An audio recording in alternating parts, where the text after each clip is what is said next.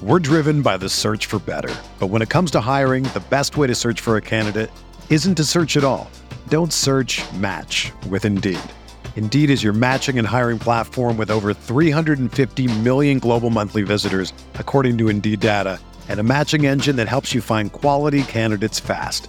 Ditch the busy work. Use Indeed for scheduling, screening, and messaging so you can connect with candidates faster.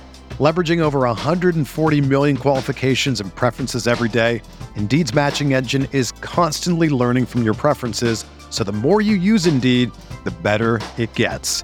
Join more than 3.5 million businesses worldwide that use Indeed to hire great talent fast. And listeners of this show will get a $75 sponsored job credit to get your jobs more visibility at Indeed.com slash BlueWire. Just go to Indeed.com slash BlueWire right now and support our show by saying that you heard about Indeed on this podcast. That's Indeed.com slash BlueWire.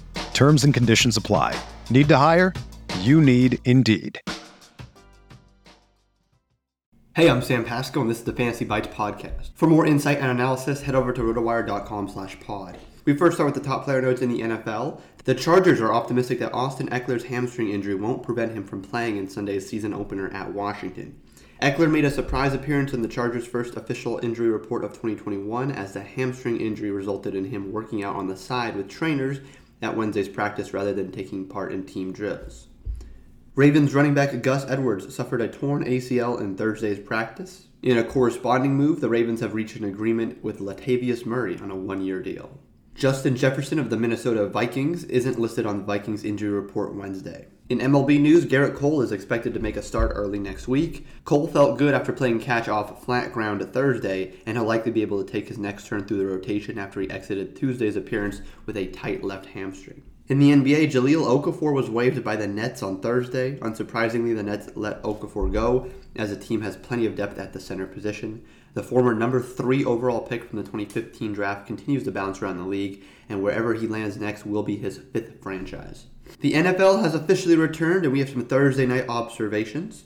Tom Brady looked awfully sharp last night. His throws had zip. His intercepted Hail Mary at the end of the half made it easily into the end zone, and his long touchdown to Antonio Brown was dropped in perfectly, and he had total command and poise in, on the final drive, burning clock with no timeouts by calmly dropping back and tossing the ball out of bounds. Brady had no real interceptions, four touchdown passes, and 379 yards passing, and he didn't take a single sack. He won't face Dallas every week, but if he did, he looks awfully good. Rob Gronkowski looked like a prime version of himself and caught all eight of his targets for 90 yards and scored two touchdowns for the second straight game. Antonio Brown's caught a 47 yard touchdown and looked as fast as ever. Ronald Jones fumbled early and didn't work much after that. Playoff hero Leonard Fournette struggled to get going, had a pass tip off his hands for a pick, but did catch five passes for 27 yards. Gio Bernard made a catch on the final drive, but he didn't get a ton of work. On the Cowboys side, Dak Prescott didn't show any rust early on, but later in the game, the pass rush did get to him. Still, he took only one sack against a tough defense, and his pick went off CeeDee Lamb's hands. Zeke Elliott did very little against Tampa Bay's run defense, but that was by design as Prescott attempted 58 passes, while him and Tony Pollard only had 14 rushing attempts combined. The first Sunday of the NFL season is coming up upon us, and here's a few matchups to look out for. Consider Jalen Hurts against the Falcons. As far as road games go, a trip to Mercedes Benz Stadium is about as good as it gets. The Falcons have a patchwork secondary with minimal upside beyond a 2021 first round pick AJ Terrell, with Dante Fowler the closest thing they have to a threatening edge rusher, coming off a three sack 2020 campaign that leaves him with 30 and a half sacks through 77 career games. The Eagles have plenty of issues on their own, including Jalen Hurts' accuracy, but they have promising young pass catchers and a veteran O line that gets right guard Brandon Brooks and right tackle Lane Johnson back from last year's season ending injuries.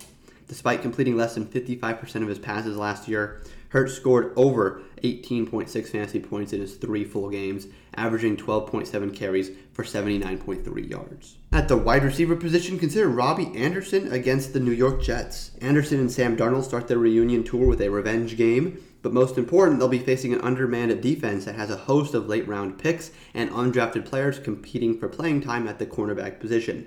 The Jets don't have a single day one or day two pick at the position, while Carolina trots out Anderson, DJ Moore, and Terrace Marshall for the three wide receiver sets.